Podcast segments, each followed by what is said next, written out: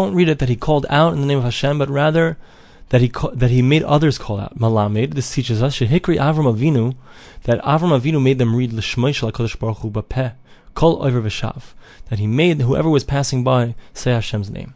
Kate said, how did that work? La'achar she'achlu v'shasu amdu levarcho. So after they finished eating and drinking, so they got up and they wanted to bless him. Amar lahem. So he said to them, did you eat from my stuff? You ate from the stuff of the God of the world. So he said, praise and give thanks to the one who said that the world should come into existence. Now, we come back to Yehuda.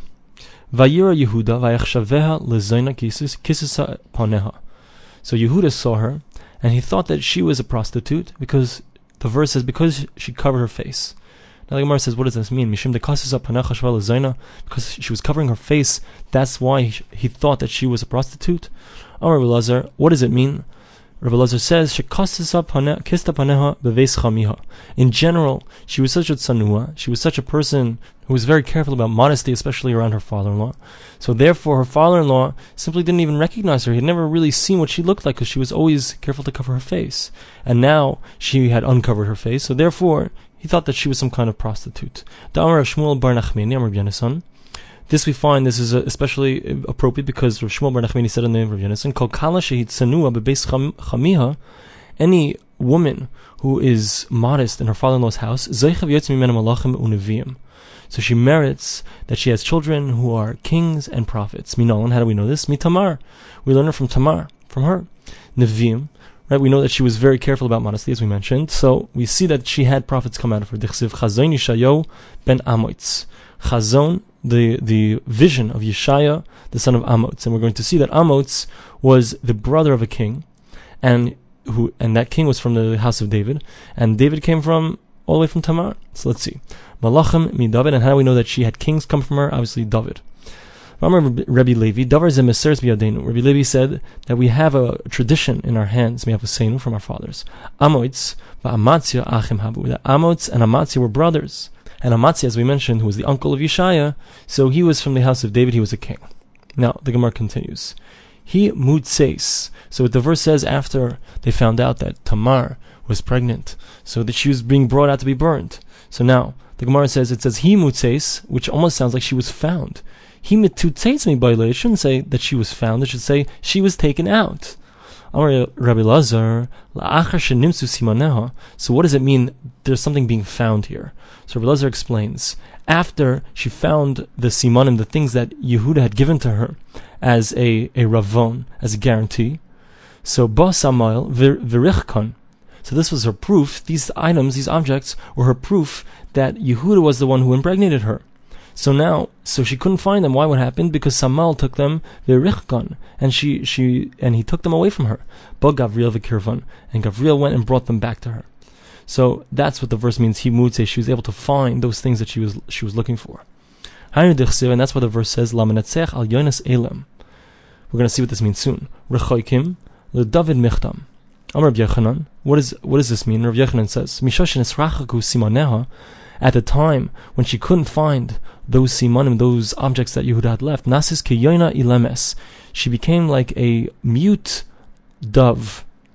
Now, leDavid michtam, and so why does the pasuk say that leDavid michtam? So we make a drasha sheyatzim yimena David. David came out of her shaya mach v'tam lakoil. He was an anav, he was humble, and he was also perfect in regards to the way he treated everyone. Davar acher, another explanation. What's michtam leDavid? Michtam shahisa makasei tama. The place on a child, which is normally they have to create a wound, which is the bris, the place where a person, the male organ. So tama, it was perfect. Shener lekishum mahol. When he was born, so he already had a bris. He didn't have any foreskin. Davar acher, another explanation. Michtam kishem shebakatnusei hikten atzmai etzel mishagadol mimeno lumad Torah. Just like when he was young. So here it's mach. Again, it's a lashon of humility. Tom, so he was a perfect, humble person. And just like when he was young, he was humble in order to learn from whoever was greater than him in Torah, kach begadlusa, so too when he grew up, he was also perfect in his humility when it came to people teaching him Torah.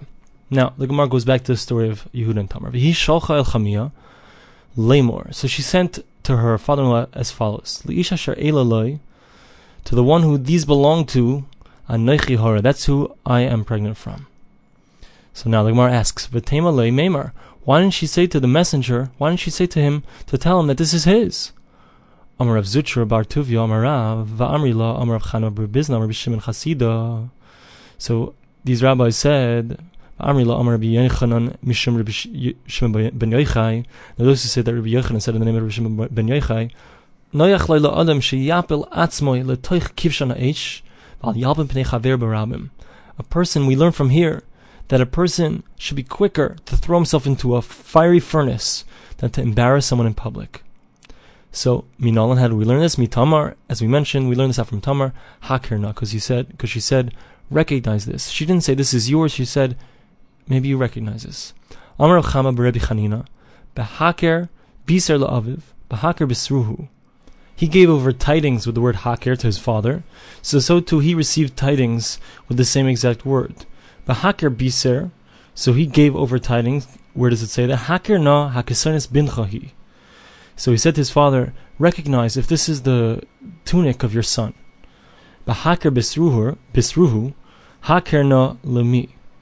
So she said to him, that was the tidings that he received about whose are these items. Now, the word it says is na, which means please. Ein na el lashon bakasha. Whenever we have the word na, so it's always a lashon, a language of request. Amarle bevakasha mimcha, I request of you, hakir pnei bayracha, recognize the face of your Creator, valtalim einecha mimeni, and don't close your eyes from me. So the pasuk continues, Vayakar Yehuda, he recognized Vayimer tzedka mimeni, and he said, she was more righteous than me. Hanu d'amar Rav Yechanan bar Bizna Rav Shimon Chasida, this is what he said, Yosef shekide shem shamayim, right, because the question here is, that we need to understand is, why does it say in the pasuk, this is how the Marsha explains it, why does it say Yehuda again? At the beginning of the pasuk it says, she sent it to her father-in-law, and the end it says, he recognized it. It says, Yehuda recognized it. Why does it repeat the word Yehuda? So it's to teach us something very important, and that is that Yosef shekide shem shamayim b'seiser, so Yosef, so he did something, he sanctified Hashem's name in private, so he merited that they added on a letter to his name from the name of Hashem. As the pasuk says, the pasuk says that Yehoisef, so it's referring to Yosef and it adds on the letter Hey. So Yehuda, who he sanctified Hashem's name in public, his entire name is Hashem's name with an extra dalit. So that's why the pasuk says Yehuda, that his name is Yehuda. It's teaching us that because of this hayda, because of this acquiescence, agreement, therefore he was called Yehuda. Now the Gemara continues and says as follows: Kevan shehoida, once he admitted va'amar tzedka mimeni, and he said that she's more righteous than I. Yotzes of Baskel va'amra, a heavenly voice came out and said, Atah hitzalta Tamar u'shnei baneha, you saved her and her two children min ha'or, from being burnt by fire. Chayecha, I swear by your life, shani matzel b'schuscha shloisha mibanecha min ha'or, I'm going to save three of your sons from fire. Manenu, who are these three sons? Hanania, Mishael, Azariah, the three prophets that were thrown into the Kivshan Asean, into the fire, and they were saved in the schus and the great merit of Yehuda. Tzadka mimeni, so he said that she was right, she was righteous. Mino yada, how did he know? Perhaps she had gotten pregnant by someone else. So, Yatzis Abaskol v'amra, mimeni yatzu kvushim.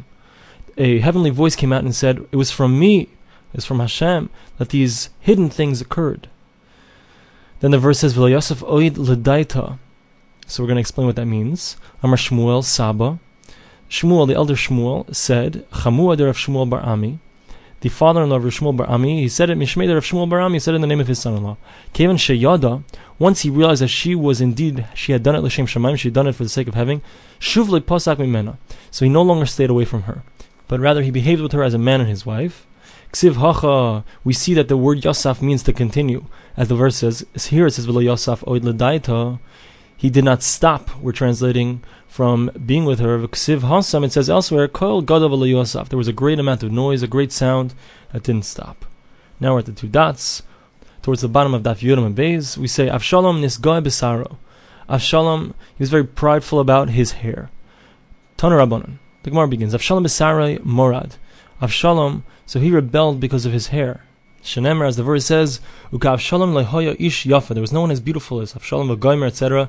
Uvigocha is reishay, so he was a Nazir, and he would only cut his hair once a year. So when he would do that, after many days, he would cut it. Kikvar alav v'golchai, it was already upon him and he would cut it. V'shakal asar roshai, and the weight of his hair was masayim shkalim be'evan hamelech, 200 shekels of the weights of the king. Tana, we learned, evan she'anshi Tveri v'anshi Tzipori shekel ba. It was this type of stone, a weight that the people of Tzipori and the people of Tveri would use to measure with. Lafichach, because he was so proud of his hair, therefore nitla b'sarei, therefore he was hung by his hair. Shenemar, as the verse says, Vayikra Avshalom ifnei avdei David. He called out to the servants of David. Avshalom rechiv al ha'peret, he was riding upon the horse. Vayeva ha'peret tachas shovach ha'ela ha'gedola, came underneath this big tree. It should be, instead of Vayochaz, it should be Vaychazek Reishay Be'ela. His head was stuck upon the tree. Vayutan Ben HaShamayim Uben HaAretz, he hung between the heavens and the earth. And the horse that was underneath him left him.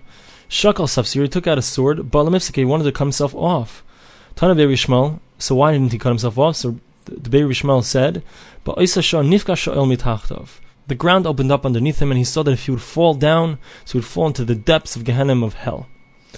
Now, the Gemara continues. Vayirgaz HaMelech, when David HaMelech found out that his son had died, so he had specifically said that no one should kill him. Vayirgaz HaMelech, he got very angry. Vayala al Aliyas Hashar, he went up to the top of the gate. Vayevki, he was crying. V'koy Amar B'lechtoi, and this is what he says as he was going. Bini Avshalom, Bini, Bini Avshalom, my son Avshalom, my son, my son Avshalom. Mi'itein Moisi ani tachtecha, would that I could give that I should die in your place. Avshalom, Bini, Bini, my son Avshalom, my son.